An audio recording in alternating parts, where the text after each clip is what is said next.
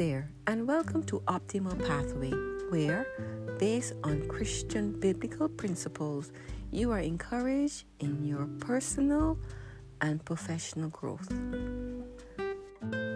My name is Alison Blackwood, and in this episode, I will be sharing with you on the topic God's guidance. Anyone who ever got lost and can remember the amount of time that it took for them to find their way back would possibly appreciate receiving guidance from someone who knows the way.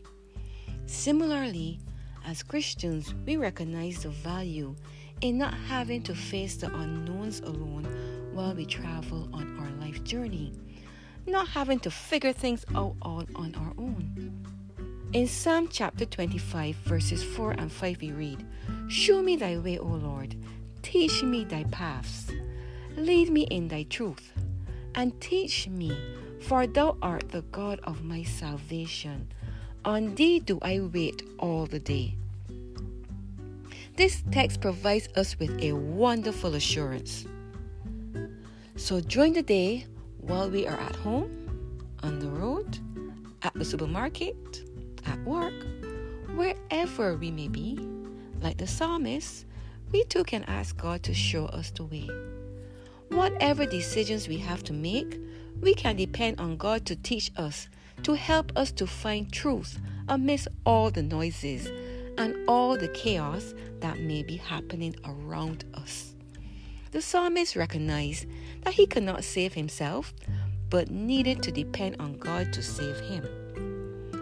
The way that God has led us in our individual lives in the past is a present testimony of God's involvement and concern for each of us.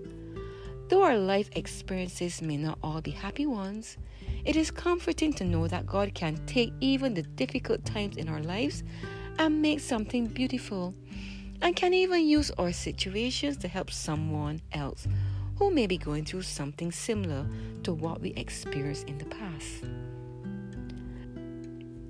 When I think about sharing with others about God, I think of the reality that though there are so many things we may not understand about how God leads us, we can be like the man who was once blind. John chapter 9, verses 1 to 38. He was asked lots of questions regarding how he was able to see, and he recounted how he received his sight to those who questioned him. Though he was asked the question several times by those who doubted, the man did not stop from telling what he knew. He was not stopped from telling how he was led by Jesus and healed of his blindness. In John chapter 9, verse 25, we are told that the man, once blind, declared, One thing I know, that whereas I was blind, now I see.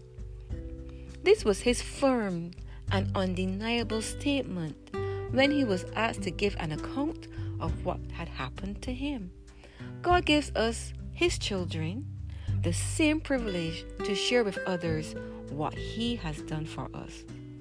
So, as we are led by God each day, let us live the truth that he reveals to us, being a source of encouragement for another traveler along the journey of life. I invite you to join me in the upcoming podcast as I share more insights geared at encouraging you to live intentionally. Be blessed.